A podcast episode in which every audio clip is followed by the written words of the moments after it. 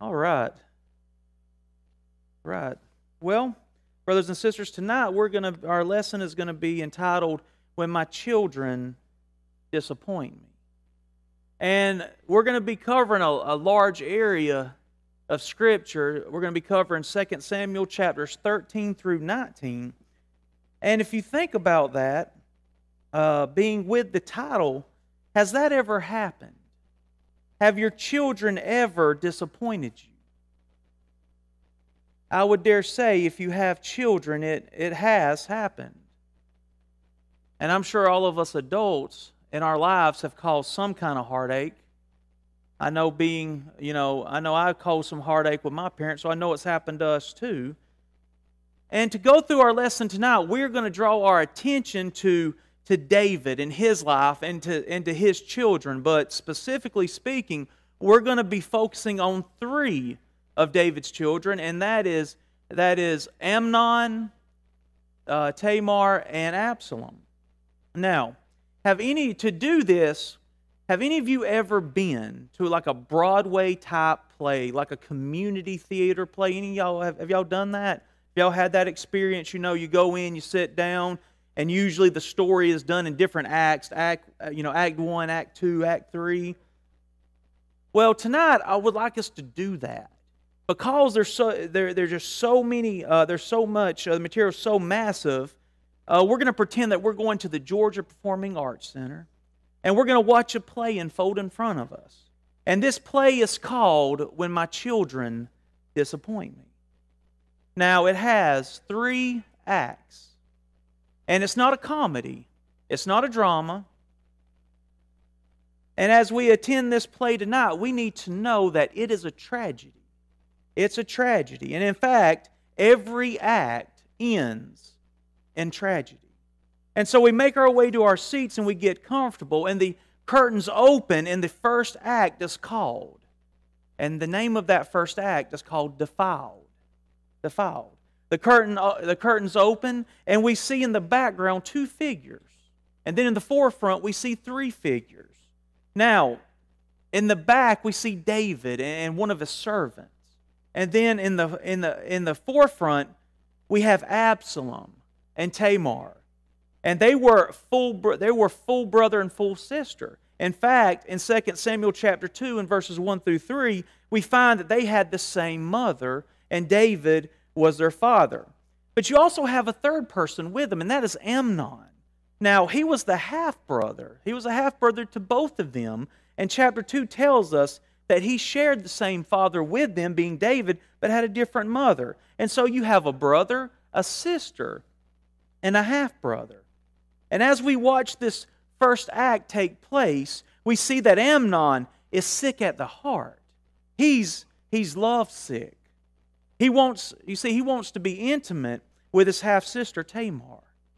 And so, with the help of a guy named a guy named uh, Jonadab, they put together a scheme to get Tamar into Amnon's bedroom. And we see that here in Act 1. In 2 Samuel chapter 13, starting in verse 11, now when she had brought them to him to eat, he took hold of her and said to her, Come, lie with me, my sister. And we and we, as we see Amnon make these advances to Tamar, she rejects him. In verse 12, but she answered him, No, my brother, do not force me, for no such thing should be done in Israel. Do not do this disgraceful thing. We have to give her a little bit of credit here because she knew her Old Testament Bible. And if we were to turn to the book of Deuteronomy, we would read these words in a context where the word, where the word cursed is used in 12 straight verses. In Deuteronomy 27 and verse 22, Scripture reads, Cursed is the one who lies with his sister, the daughter of his father, or the daughter of his mother. It didn't matter if it was a full sister or a half sister. Tamar says, We can't do this, for no such thing should be done in Israel. Do not do this disgraceful thing. This idea is mentioned also in Genesis chapter 34, where Shechem did the same thing to Jacob's only daughter, Dinah. Her 12 brothers weren't happy about that. And this puts forth the idea of a disregard to moral standards, to religious standards. And in rejecting uh, Amnon's advances, Tamar is saying, Don't humble me. We should not do this in Israel. And by the way, the Bible says we shouldn't do it either. Because if we do, it would be a disregard for religious standards, religious commands. And where do we carry our shame? It's something that shouldn't be done. But in 2 Samuel, staying in 2 uh, Samuel 13 and verse 14, however, he would not heed her voice, and being stronger than she, he forced her and he lay with her. And then in verse 15, and then Amnon hated her exceedingly, so that the hatred with which he hated her was greater than the love with which he had loved her. And Amnon said to her, Arise and be gone. And then in verse 16, she said, uh, Amnon wants her to leave. And then in verse 16, so she said to him, No, indeed, this evil of sending me away is worse than the other that you did to me. But he would not listen to her. That's the other wrong. And I don't know if you saw that, but being being intimate outside marriage is something that, that shouldn't be done. And, and it's something that disregards divine standards, and it's something that is shameful, foolish, and something that is wrong. And so it was on this occasion, we see that with Amnon and Tamar. Act 1, entitled Defiled, it starts to come to an end. But as the curtains begin to close, word is being sent to Daddy David. Verse 21 says, well, let's look what his response was. But when King David heard of all these things, he was very, very angry. You know who joins David? A half brother, a half brother Absalom. He's quiet, he's plotting. And as the curtains close, we hear, we hear the echo of crying and lamentation. Verse 19 says, And then Tamar put ashes on her head and tore a robe of many colors that was on her, and laid her hand on her head and went away crying bitterly. All of these were gestures of sorrow. And, and she went her way crying aloud as she went. And the curtain closes on a note of tragedy. So, as Act 1 ends, we look at our program and we notice that between Act 1 and Act 2, two years have passed. Two years have passed. Act 2 starts and it's entitled Exiled.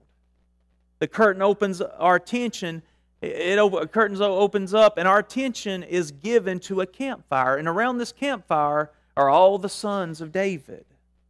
And staying in 2 Samuel chapter 13, starting in verse 23, and it came to pass that after two full years, that Absalom had sheep shears in, in Baal Hazor, which is near Ephraim. So Absalom invited all the king's sons. And then Absalom came to the king and said, Kindly Kindly note, your servant has sheep shearers. Please let the king and his servants go with your servant. But the king said to Absalom, No, my son, let us not all go now, lest we be a burden to you. And then he urged him, but he would not go, and he blessed him. And then Absalom said, If not, please let my brother Amnon go with us. And the king said to him, Why should he go with you? But Absalom urged him, and he said, he said, Let Amnon and all the king's sons go with him. And now Absalom had commanded his servants, saying, Watch now when Amnon's heart is merry with wine. And when I say to you, strike Amnon, then kill him, do not be afraid, have I not commanded you? Be courageous and valiant. So the servants of Absalom did to Amnon as Absalom had commanded. And Then all the king's sons arose, and each one got on his mule and fled. There they are. They're gathered around this, around this campfire. Absalom gives the signal, and they, they execute Amnon. Absalom waited two years, two years to get his revenge. Two years to get his revenge. And then, and then he, he goes to Geshur for three years. And he's there in exile, away from his home, away from his family. And as the curtains begin to close on Act 2, again you hear the echo of crying and lamentation. You, eh, but this time, it's not Tamar, it's David. Verse 37 says David mourned. Verse 39 says David longed to go to Absalom. You see, David was consumed with the idea of having his son back at his side Because here's the thing fathers love their sons. No matter what your children do, you always love them. As Act 2 ends, we read in chapter 14 and verse 1 So Joab, the son of Zeruiah, perceived that the king's heart was concerned about Absalom. David's literally in a state of depression as these curtains close. Act 1, defiled. Act 2, exiled. And now we're ready for the final act, Act 3. And as I look at my program, I notice that five years have passed from where Act 2 ended and where Act 3 is going to begin. There were three years that Absalom stayed in exile with his granddaddy in Geshur.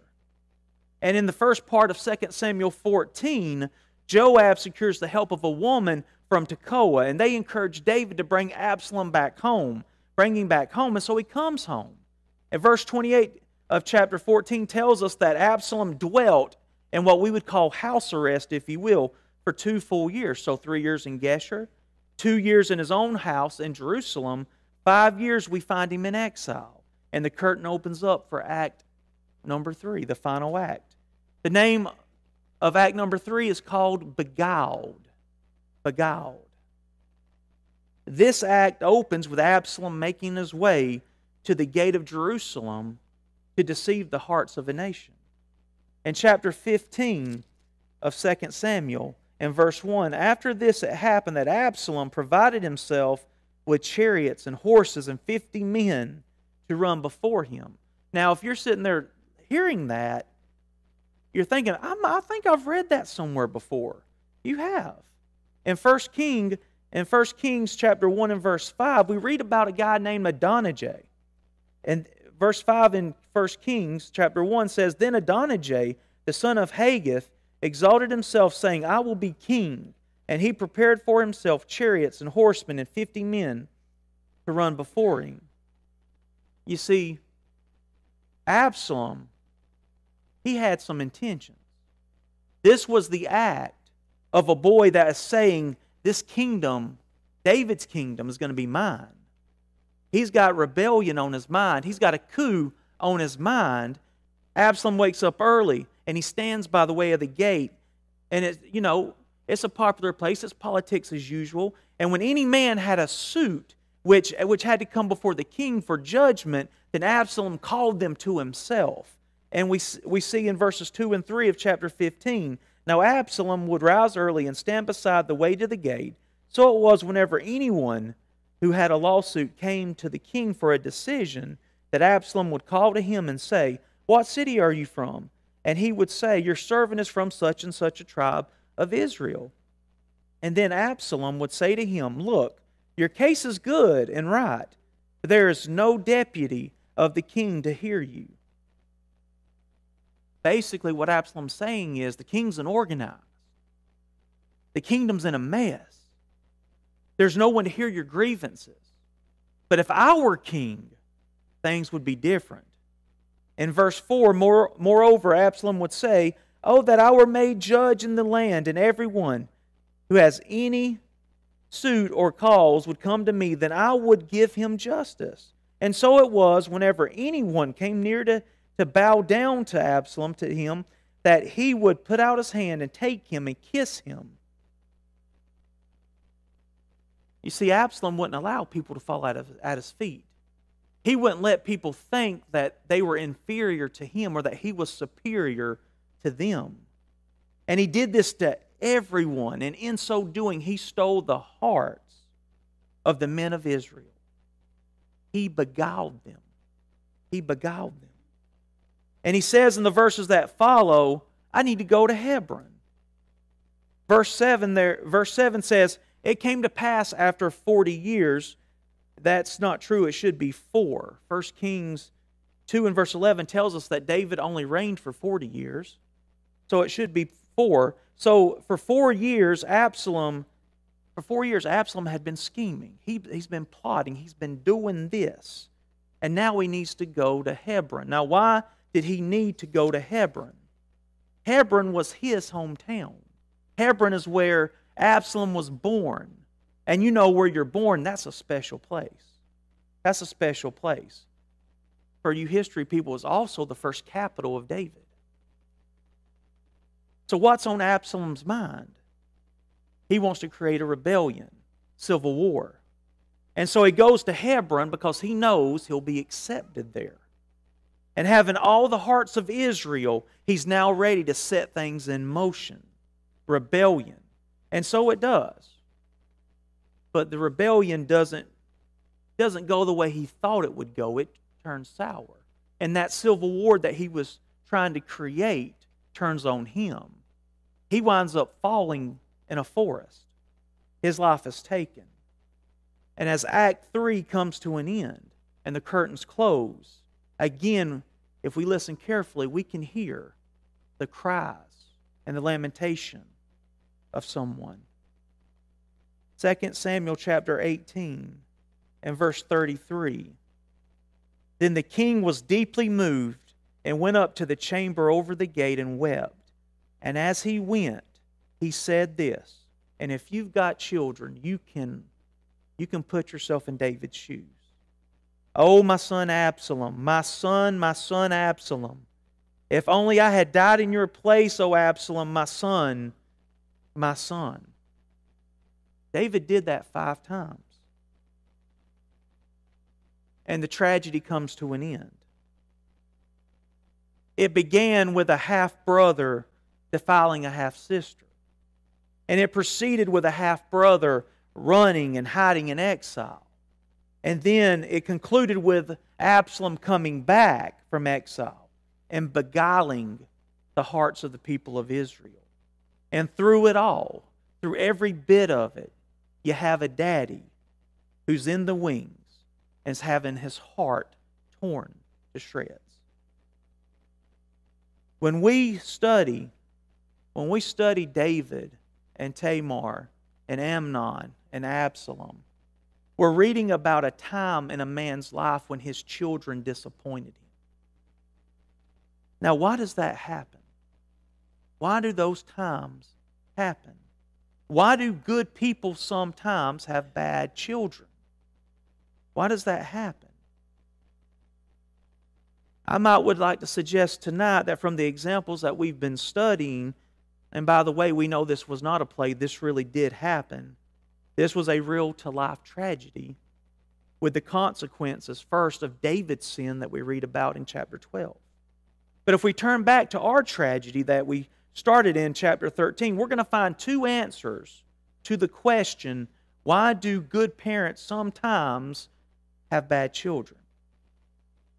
First off, we have to realize that our children are impacted by a variety of influences outside of the home.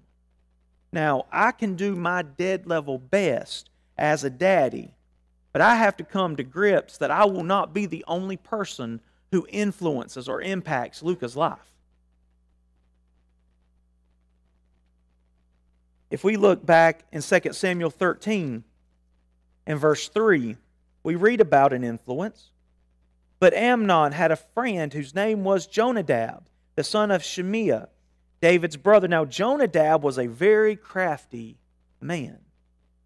Now, it was that friend that put together, helped put together the scheme to get Tamar into Amnon's bedroom. And there you have Amnon being influenced by a friend, influenced to disappoint his daddy by doing something that he knew was wrong.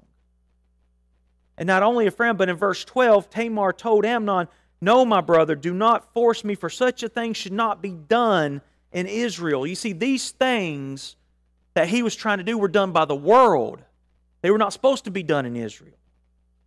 Amnon's desires were crafted by the desires of the world. He was feeling like the people of Israel, uh, the, the people outside of Israel felt. And if we turn over to Leviticus chapter 20 and verse 7, he knew this. Amnon knew that, that, that God's word said, if a man takes his sister, his father's daughter, or his mother's daughter, and sees her nakedness, and, and she sees his nakedness, it is wicked, it's a wicked thing.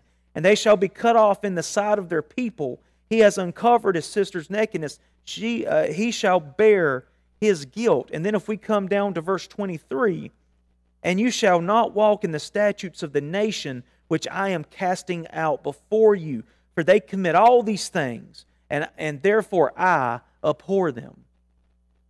The world did as Amnon wanted to do, and the world influenced him to carry on with this scheme. And he was influenced by a friend, and he was influenced by worldly desires to disappoint his daddy in doing what was wrong. And unfortunately, today, our children are negatively influenced by friends and the world as well. I think about someone like Barnabas. In Acts 11, Barnabas is called a good man by the Holy Spirit. But then in Galatians 2, we see that Paul writes that Barnabas played the hypocrite because his friends were playing the hypocrite. And then we read about a guy like uh, by the name of Demas who, who was described as a fellow worker of Paul in Colossians 4 and verse 4. But Paul said of Demas later, he forsook me having loved the present world. Barnabas was influenced to do wrong by his friend. Demas was influenced to do wrong because of the world. It happened to them, and it can happen to our families, brothers and sisters. It can happen to our children. Mom and dad, how important is it to have our pulses on, on, on, every influence that comes in to, to affect our children? If my child was attending a school where they were being taught in error, what would I do to change that? If I come home and I see my kids playing a video game that puts forth the idea that tries to, in some kind of way, lessen, uh, lessen concepts like murder and those kind of things. Shouldn't I pull the plug on that? If I learned that my, my son or my daughter were hanging out with kids that were trying to take them away from the Lord, shouldn't I step in? Shouldn't I try to help that kid? Yes. But shouldn't I keep a close watch on these influences that are affecting my child? You see, the Bible says children obey your parents. But that says as much about parents as it does children. We as parents have to put forth something for them to obey. It's called parental authority. And I need to be careful about the influences brought into my home and those outside my home that impact my children. And the second, the second answer to our question, why do good people sometimes have bad children? We have to understand that our children are people too. They have likes and dislikes of their own. They're going to make their own choices in life. And sometimes, maybe not the choices that we want them to make. 2 Samuel 13 and verse 2, Amnon was, he was distressed, he was vexed. Okay, he was, he was sick because of Tamar. We look at his ungodly desires. Those were his desires. Tamar refused. That was her desire. Amnon forced her anyway, and verse 22 says Absalom hated Amnon. Those were his feelings, his desires. These three individuals, unique within themselves, all with specific choices made in life. See, our children, brothers and sisters, our children, they're going to make certain choices in life. And I, as a parent, can only put forth every effort possible to make sure that they use the Bible as the criteria for making those choices. Sometimes we labor under a, fa- uh, under a false concept. Sometimes we believe that if I do, if I do my, my, my, the best job I can do, if I do right by my children, then my children sooner or later are going to be right. Proverbs 22 and verse 16 says, oh, one page too far. He who oppresses the poor to increase his riches, and he who gives to the rich will surely come to poverty. Brothers and sisters, that's just that's a proverb. That's not right 100% of the time. Chuck laid this one on me a little bit earlier. Chuck said, told me another proverb says, He that findeth a wife findeth a good thing. He said, That's not right 100% of the time. Y'all notice Sharon ain't here tonight.